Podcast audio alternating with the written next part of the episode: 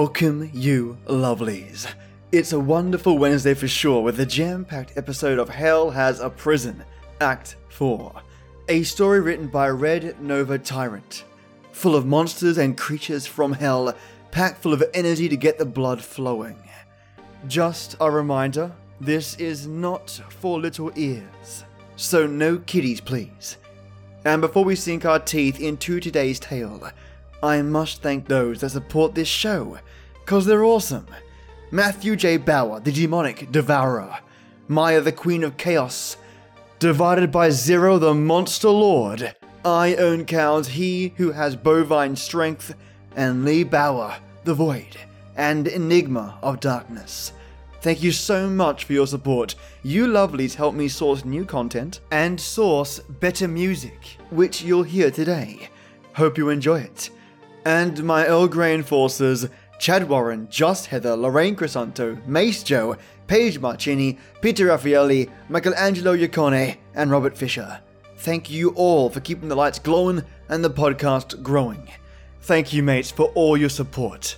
Now turn off the lights, turn up the sound, and get ready for some demonic warfare. I, I can't do this, one girl cried, huddling on the floor and holding her head. I thought we were just going to be free. I can't die here. I'm needed elsewhere. A suit wearing Cambion seconded. Oh, enough of this. We need to do something. The many armed green man from before stepped forward. You, come help me. Three of his hands pointed at me. Huh? Before I could fully respond, he grabbed my arm. You're going to help me. He wasn't afraid. Rather, he seemed quite angry and just happened to have a stutter. Uh, okay. I scanned across the fighting to look for any easy targets. I pointed out one of the smaller guards. What if you distract that guy with your arms or something? And I. No! He shouted, drawing my target's attention. I, I, I, I want the kill. Okay, okay, fine. I looked at the guard, now rushing at me. Biting my lip, my mind raced through ways of slowing him down. Looking down at my figure, I realized the answer. Taking a deep breath, I stared down the guard and reached back, throwing my hands through my hair. Slowly, the tension in my stomach disappeared, as that old confidence poured through my veins once more. I stretched my arms upwards, making sure to keep eye contact with the guard. He was still running at me. I wasn't influencing him. The energy began to wobble and fade, so I tried a last ditch effort. One hand to the groin, another over my breasts. I was far too afraid of what the guard would do if he reached me to become flustered. But my line of sight stayed focused on his, and with a quiet wish for his lust to come out, I released my breath and watched. The eyebrow twitched, the first thing to come. Then the stopping of his feet, and the slow approach as the guard reached out to caress my cheek. I forced a fake smile to lure him in just a bit closer, but I couldn't hide my shock as his head was twisted around by a fleet of hands. The dark blood splattered across my body as though I tried to wipe the sludge off. I watched the green man pry open the guard's back. Each hand rushed inside, gripping organs and muscles alike, then plastered them on the man's body. The green skin began to spread over the bloody body parts, and the man gasped and choked a few times as they were added to his own form. Bones cracked as he snapped off one of the demon's arms, then reached behind him and shoved it into his spine with a grisly snap. Its red skin slowly joined the same shade as his other appendages before he gave me a look. What? What do you want? You did fine. It wasn't the Greensman's actions that terrified me. It was the screams still coming from the guard's mouth as he thrashed his head about endlessly, snapping his teeth at the man. Nodding shakily, I returned my gaze to the fight. Rolling the fingers on each hand, I approached the bloodbath as another guttural scream echoed through the prison. As a mass of bone and hunger, we push our way through Apollyon's holes. I would go to the side and seduce a few guards, inebriating them long enough to be devoured by the stomach monsters, or have their bodies torn to pieces by rugged, thorny beasts. They frightened me the most. The idea that they were once human was unfathomable. On the off chance there was no one there to help, it was up to me to eliminate the demon I'd enchanted. The first time my throat was so tight that I couldn't breathe in the heated air. I waited and waited, hoping someone would come to my rescue, but it was not to be. His hands slid their way down my arm and around my hip as he mumbled some foul language with equally foul breath. Then he ran his claw against my neck. The car, the darkness, Paul, the mud, the water, cold like ice, sinking into the depths.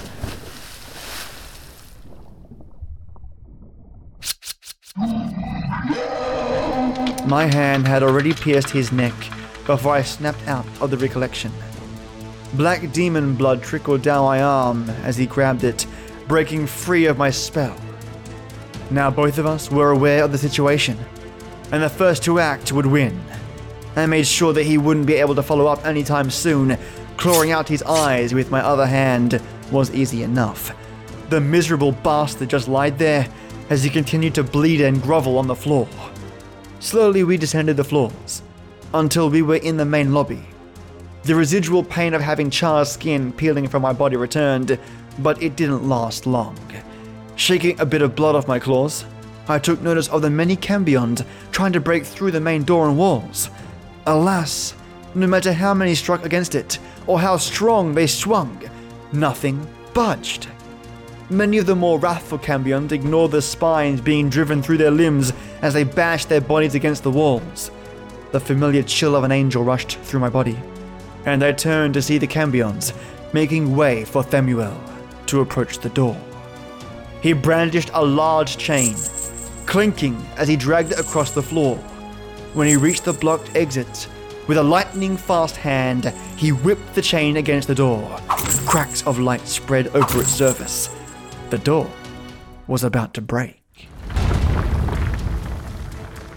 Then they resided. Slowly, the thin lines faded away, and the door was fine once more. I could hear the thousand voices growing louder, more agitated than before. He whipped the door again, to the same effect. A near piercing screech erupted from the angel, a pitch so high it made every hybrid in the room flinch. Marcus, Zariul, Samuel turned to the back of the crowd. the false one is blocking our way. Two more waves of icy goosebumps rippled through my form, and from the corner of my eye, I saw them. Two more fallen ones glided across the room, one with a pitcher in hand, the other with many steel bands around his arm. Brother Samuel, you have my wine. One of the angels answered in a lighter voice than the others I'd heard. A female. Thank you, Samuel. And of you, Marcus. Samuel gestured to the last angel as he took his chain and straightened it out. Let us be done with this lock already. The third answered, lifting his right forearm to show the bands, now turning and shifting. If one could describe a voice as infernal, this was a prime example. He snorted and huffed with a voice that barely passed grumbling. Samuel nodded, then looked to Zarul. She pressed her smoky face to the pitcher and whispered rapidly, then poured what looked like the blood of demons over the chains. Marquez straightened his arm toward the door, and the bands began to spin faster, rotating in one direction before stopping on a dime and turning the other way. My spine turned to ice a third time, stronger than the others. But it was the breath on my neck that made me turn to see them. Many more had come, all standing solemnly and still. The collective voices drilled into my mind, and I couldn't help but grab my head. Falling to my knees, I saw the rest of the cambions collapse as well, even the coat tailed ones. Once standing tall and proud, bowed their heads to the fallen angels. I tried to stand up as hard as I could, but some force kept me from doing so. Despite staying still, I grew dizzy by the multitude of thousand voices. And so my eyes shifted their gaze to the door. The tip of the solid chain that Samuel wielded was pushed into the door, and the band had expanded on Marcus's arm. With pieces flying off and orbiting around the circles, and then there were the ghosts. Endlessly, the apparitions of the other angels rushed the door, with fading echoes of their positions following behind. The forms slammed against the large demonic block, and with time, the cracks began to return. Their hue had changed from white to red, and splintered through the surface of the door much more quickly. My conscience started to flicker, with the air being overwhelmed in heat and power, and just before I collapsed for good. Crack! The door shattered, just like the cell doors had. Pieces of steel broken like glass rained down, and the aura subsided. Slowly we stood again, shaking our heads and rising to our feet, gazing in horror at the angels that were stepping through the wall. That little demonstration spoke gravitas. Do not fuck with the devil's brothers. But even they had to pause when the growling came.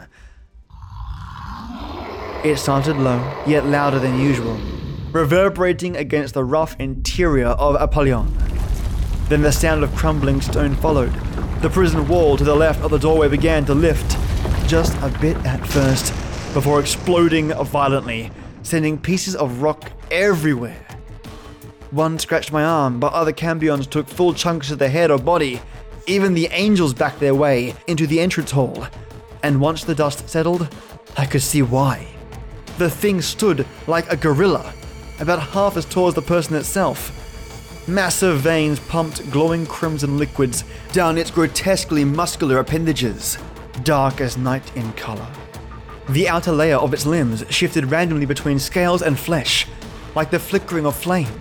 Claws and sharp bones were heavily exposed, with blood pouring down its frame like evil waterfalls from where they pierced its flesh.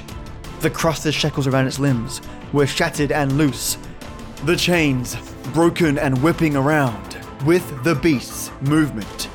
The insidious roar I'd come to know sounded as the devourer opened its greatly fanged mouth. And I felt a rush of both fear and vigor watching it charge across the large open field that led to our way out. The cambions growled in unison and followed the monster as the front wall of Apollyon collapsed around us. For the first time in possibly decades, I set foot on the dusty ground outside of the prison. I felt the increased temperature of fire and lava alike, and heard the thunder of crackling above. And blocking the final gateway out, the small hole in the towering wall of metal, were the remnants of prison guards, various other demons, and Mephistopheles himself. Mephisto did not focus on us small creatures. Instead, he huddled his body nearly into a shape.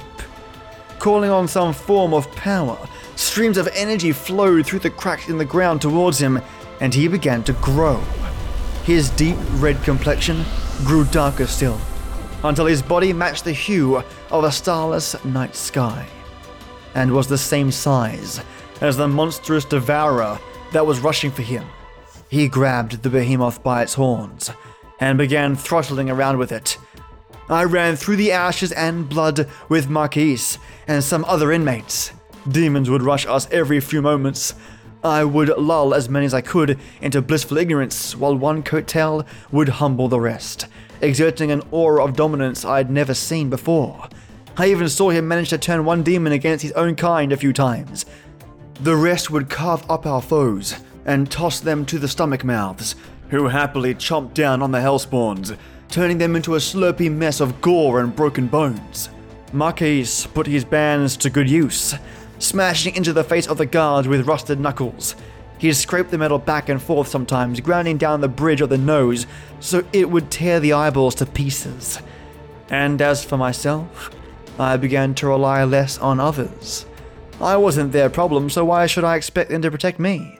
My claws were the easiest to use, but I tried ripping out throats with the spikes of my scaly forearms.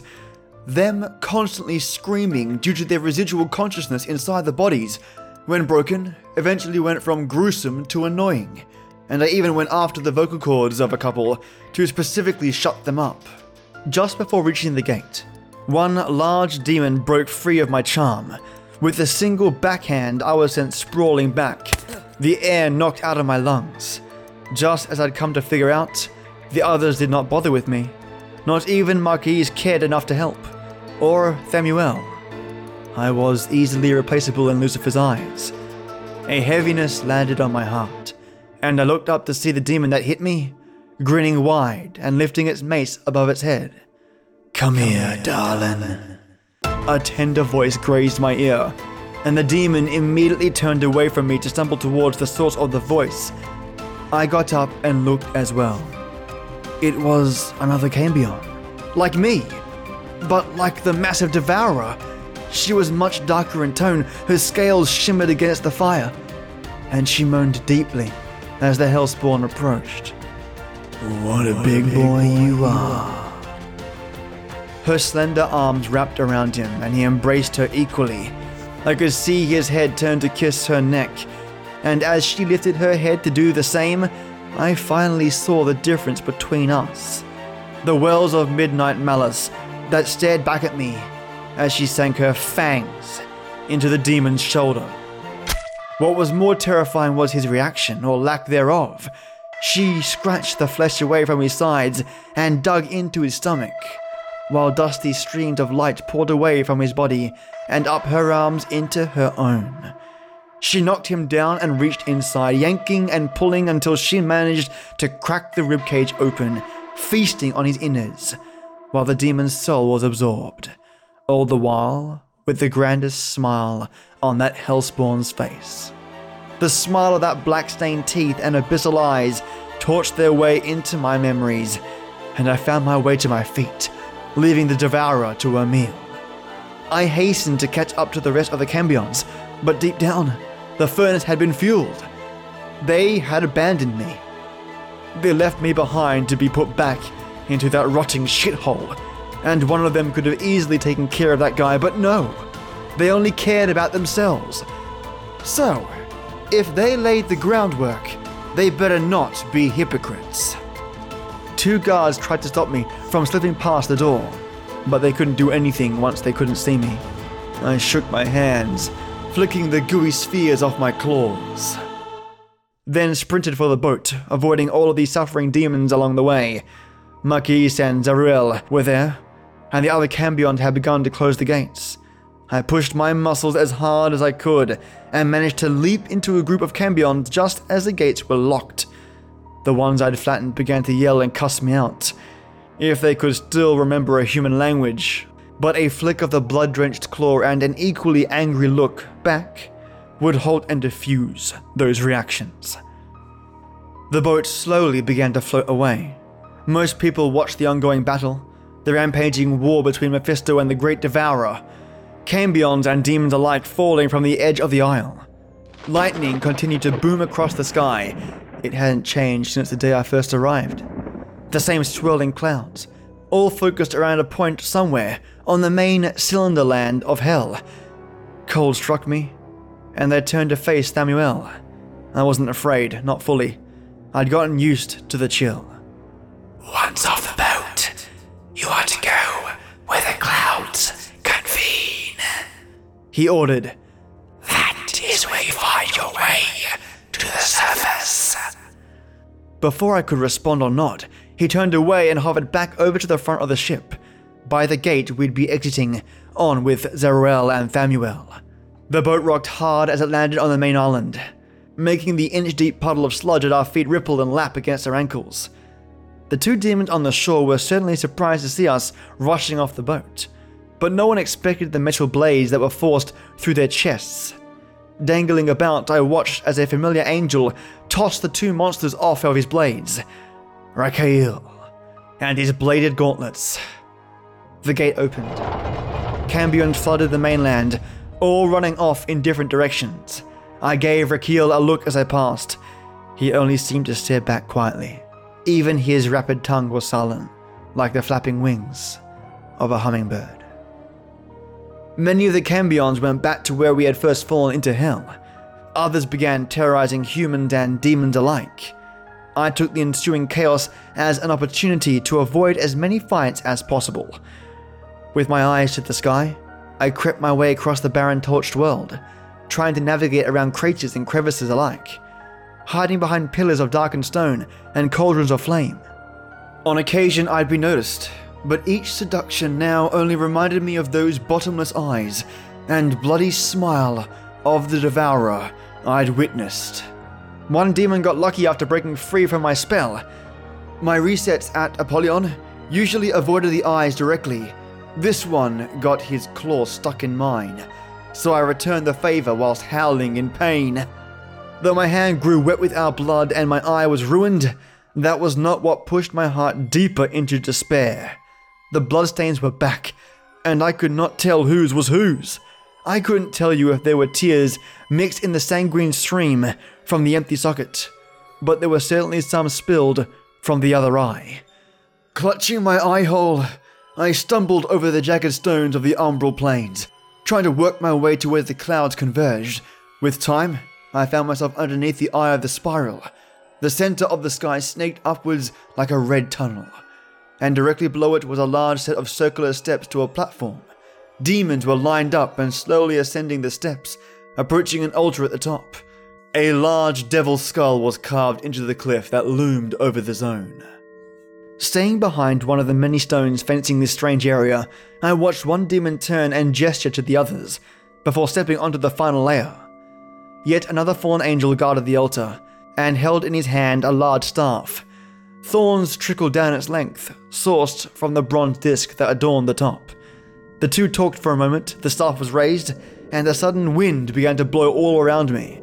It felt like a vacuum tried to suck me in towards the angel and the demon, and with one good eye, I could see the hellspawn being carried off by the gale, flailing wildly around as it entered the tunnel in the sky and disappeared from sight.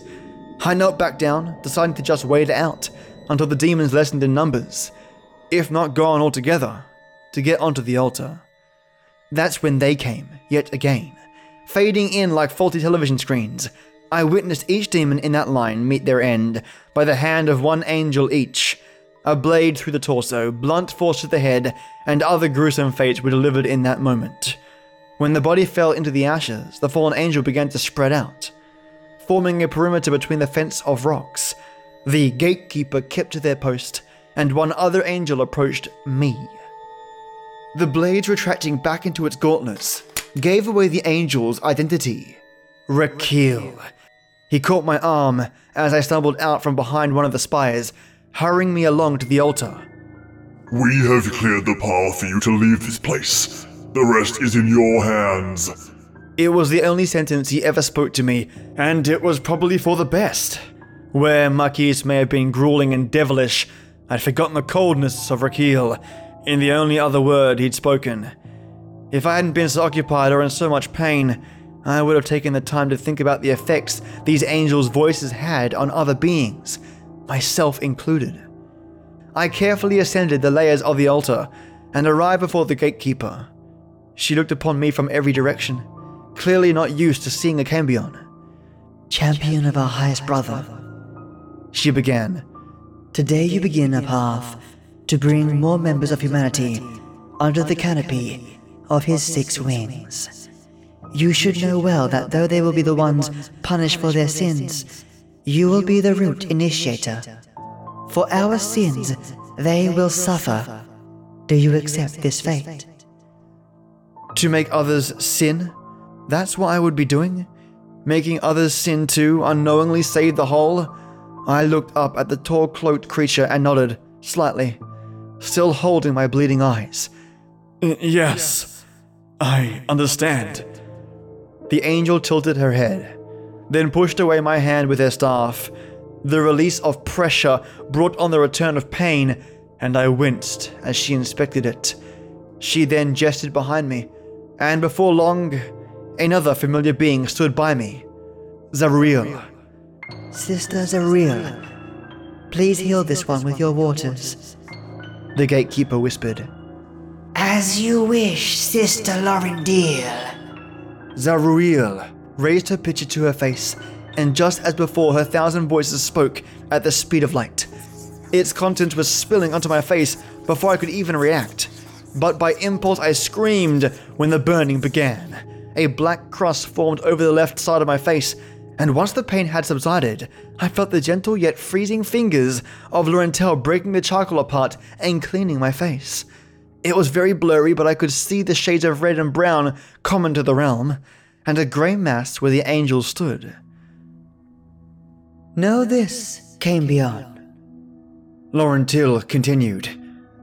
that should you ever be overwhelmed by guilt for your actions, you will be dragged back down here, into the depths, for failing to keep your resolve intact, and there shall be retribution to pay for doing so. Corrupt well, and be gone. Laurentil raised the staff, and a quiet breeze carrying dust across hell turned into another maelstrom. I lost my footing and was swept up in an instant, unable to control my body orientation as I flew up into the storm clouds. It reminded me of the helpless unrest I'd experienced back in Apollyon, within the shifting cells. I craned my neck and caught a glimpse of the ground below. Swarms of demons were rushing the altar, and the fallen angels were each watching over a separate direction. My gaze went in the other direction, to the dark hole at the end of this spiraling tunnel. The rugged edges of stone began to give way to darkness, and though my eyes were wide open, there was nothing to see as I fell through the sky. I awoke with water lapping against my head. For a brief moment, as I opened my eyes, I thought it had all been a dream. Some horribly long, freakish nightmare that had never truly happened. I stayed still, staring at the sky above me. I took in the cool air, watching the clouds roll by. Patches of blue interrupting the otherwise continuous flow of puffy vapor. I might not have been home or back on the university grounds, but it was Earth. Back to the real world. And if I resisted the urge to ever look at myself, I could have kept the illusion going, not knowing whether I was back in my old skin or was still infested by scales and teeth. I could stay blissfully ignorant. Reality set back in once I confirmed the nature of my experiences. Trying to run a sharpened fingernail along my scaled forearm only brought more shock as it passed right through. I flipped my hands over and back again, staring at both sides for an answer. Standing up, I could see the trees of the forest through my hand. Walking ashore, I saw every stone perfectly clear through my foot. I had been dropped in the middle of nowhere, but at least it was Earth. Turning around, I saw an old asphalt road next to the lake and started walking. It was strange. I had forgotten what this kind of quietness was like. There obviously wasn't the ambient screams of humanity's damned singing in synchronized agony, but it was the empty void of sound from my cell. There was that little whistle of breeze through the pines, the cawing of some bird in the distance, and on that road I felt more alone than I'd ever felt in that prison. I was so entranced by it all. I'd forgotten that I was free. Free from that dark abyss. Perhaps my unconscious was still weighed down by the task at hand, but any time I would grow concerned, I simply remember what I was doing it for the good of mankind. They needed me. I was the only one who could do it. They would thank me if they knew, help even. It wouldn't be that bad. My heart must have become part demon as well, for it swallowed those lies with unquestioned glee. The sun began to set, and soon after all light vanished. It seemed my time in the dark had come in handy. I didn't have army goggles level of night vision, but I could certainly see better than I had as a human. Still, all I could make out was the old road beneath my feet, and the shadowy outlines of the first rows of trees on either side of me. I heard the rustling of night creatures in the bushes, and was startled for a moment by a few sets of eyes looking back in my direction. The trickling flow of water danced on the stones and roots of the forest. The air smelled of greenery. All was calm.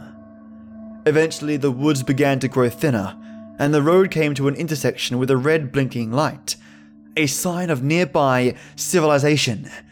There were no stars or bright full moon in the sky to comfort me this night, so onwards from the light I walked, until it was but an uncanny sight from some distance away. One thing I did notice was a lack of feeling in my feet.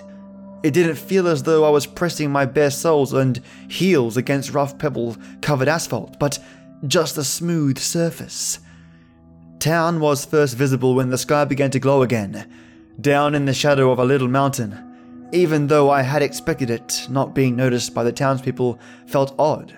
I mean, here I was, this scaly she demon thing, wandering around some town in the middle of nowhere, and not one head turned towards me. No eyes went wide in fear, no shrieking mouths, just people living their normal daily lives. With demons clinging to their backs, arms and claws dug into their hosts, the monsters were just as transparent as I was. Most were holding their human with a good grip, some more tightly, others with a more loving embrace, and a few were barely hanging on for dear life. The majority of them gave me some dirty stares. They knew something was up if a cambion was wandering about the surface. I rubbed my eyes and tried imagining the people without the creatures on them. But it was just impossible. They were still there, whispering into the ears of passerby, feeding lies to the void. I was worried they might hop off their humans and hunt me down, or dig down into the earth to alert Mephistopheles about my presence. But instead, they stuck to their roles and continued plaguing mankind with their poisoned words. So after a little while, I started trying to figure out how to get to the space elevator. Humanity's second Tower of Babel. My first thought was to try a bar or something. There was sure to be some kind of information there. And if it was so close to being completed, there'd be some buzz about it there. It didn't take me too long to find the place, but by natural instinct, when I tried to open the door, my hand simply swept through. Stumbling forward, I found myself floating just above the floor on the bar on my stomach. I was surprised, less about being able to go through the door, but more so that it didn't feel like anything special at all, no different than walking through an empty room. Looking around, I saw a different kind of group than I was used to. It was the early birds, the coffee drinkers, the old men who met every morning in their usual spot in the corner of the building, talking loud enough for everyone else to hear them.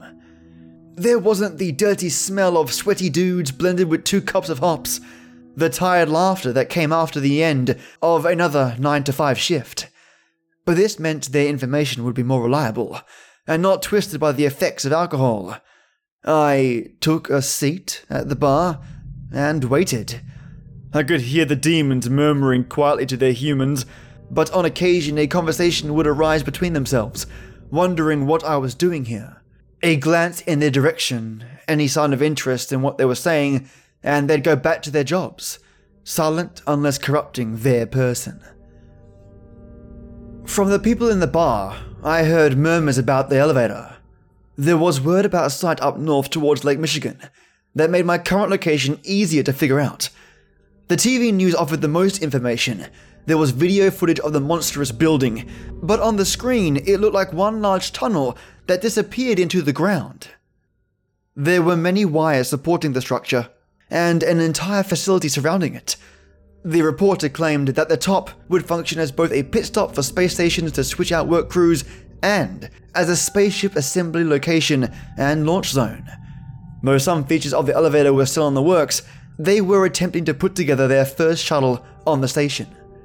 There were apparently a few other elevators in the works in Russia and the East Asian Alliance as well, but that America's progress was the furthest by far.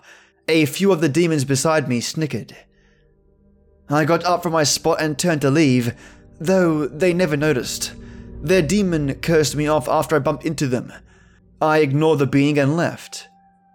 Floating through the door again, I finally noticed a feeling of some kind. It was like holding your breath in the shower when watching your hair. Not suffocating, but a slightly startling lapse of oxygen flow. The ground still felt smooth to walk on, regardless of its texture. I thought more about seeing what was possible in this spirit like form, and hopped off the wooden porch of the bar.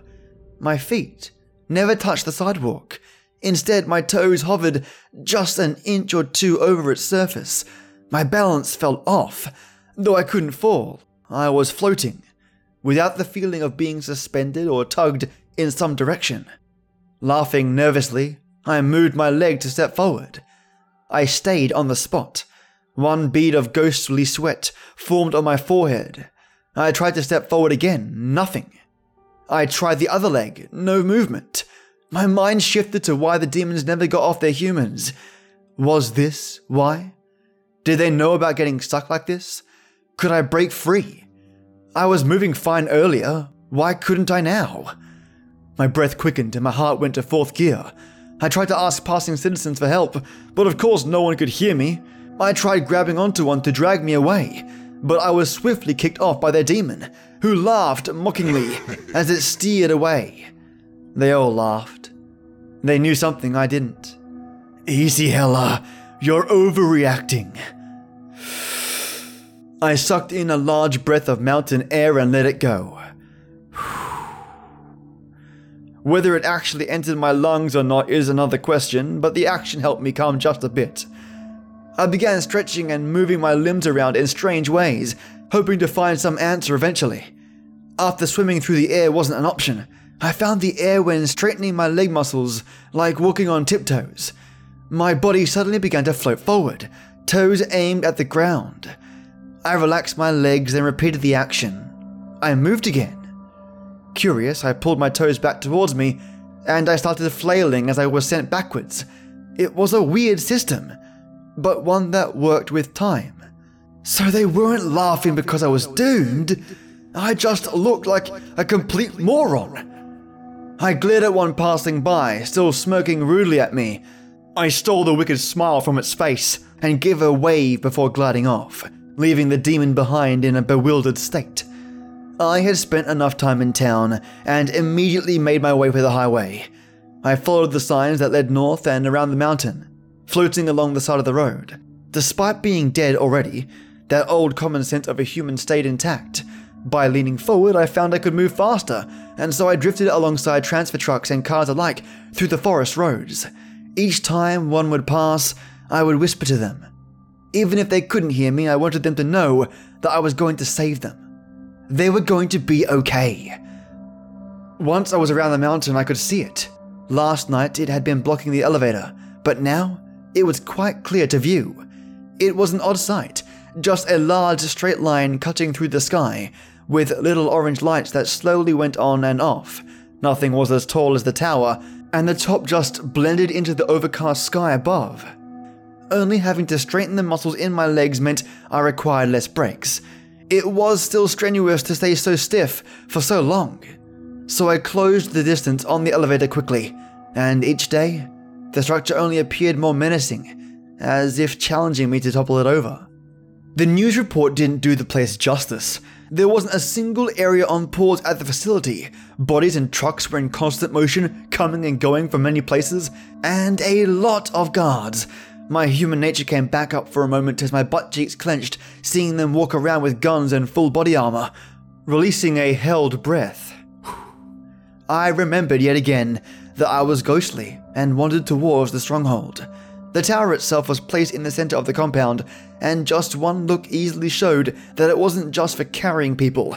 Its diameter had to be that of three house lengths, and was not cylindrical but rectangular in nature. Each side had a large door, and leading to that door was a steel bridge that traveled over a large crack that surrounded the structure. It seemed odd that they would have such a hole around the elevator, but walking into its edge, I saw why.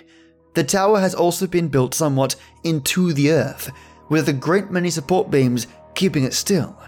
Looking down brought an ugly feeling in my gut, and when I realized why, the feeling grew even stronger. I backed away from the demon hole slowly, trying to begin my plan to tear this bridge to heaven down. The monstrous height certainly fought against my confidence, standing over me like a god itself. Forest had been clear cut for miles around, offering a wide open space around the complex, empty and quiet. I walked the facility grounds for the day, watching them continue reinforcing the elevator and sending things up to the station at the top. I saw hundreds of people leaning over desks in the office department, filling out paperwork and taking calls. There were metalworkers and contractors and workmen galore in the workshop, putting together pieces of a shuttle and tower alike. And every single one of their demons were grinning ear to pointed ear. They knew that the tower almost had enough support to make it stable enough for a demonic invasion.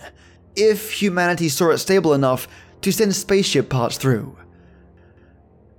One day, I decided to go up the elevator with a load of parts. A crew of workers surrounded a part of the new shuttle's fuselage, and armed guards were sent with them. At first, I wondered why the guards were there, but I was lucky enough to witness the answer. One of the workers inside the elevator turned towards the top covered load and proceeded to scream in a different language. My best guess would be Russian, as he drew a device from his shirt before he could activate whatever terrible plot he'd prepared. There were three suits of armor tackling him to the ground and cuffing him before escorting him away. The demons were all arguing with the terrorist creature, who screamed back at all of them how he had Tried my hardest. The elevator was shut down for a few days after that. Everyone was getting double checked all the time. The tension in the air was palpable, and the lack of work towards further stabilization of the elevator pissed the demons off quite a bit. When they finally decided to use the elevator again, there was no load or object going up, only people. The trip was slow, and at a certain point up the shaft, the lift came to a stop. At this layer, there were suits and helmets ready for them, and each got dressed in preparation for working in space.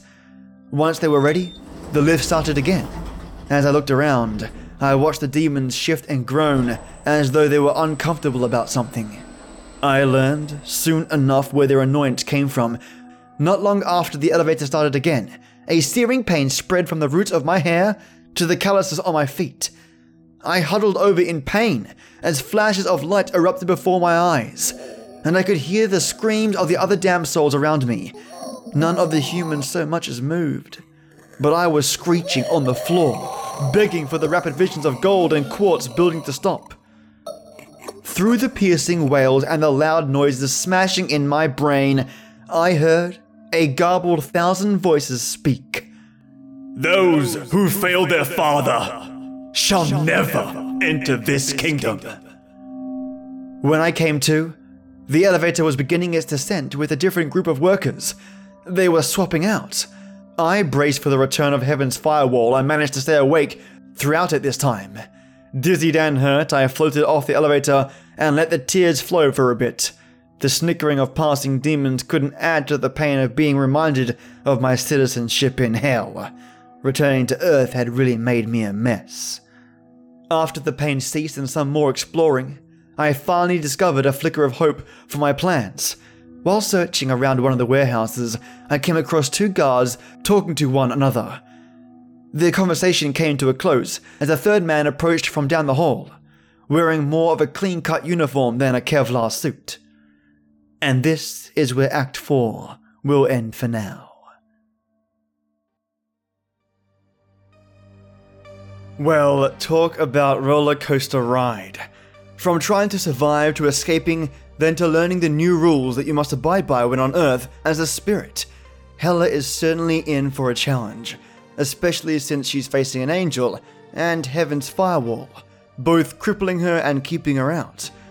I wonder how Hella is going to get around this. But she was chosen for a reason. So let's see what she's got. Thank you all for listening. I hope you have or have had a wonderful Wednesday. And stay tuned for this Friday for the final act of Hell Has a Prison. And see how Hella saves humanity. Or not. We'll see. Stay awesome. And as always, till next we meet.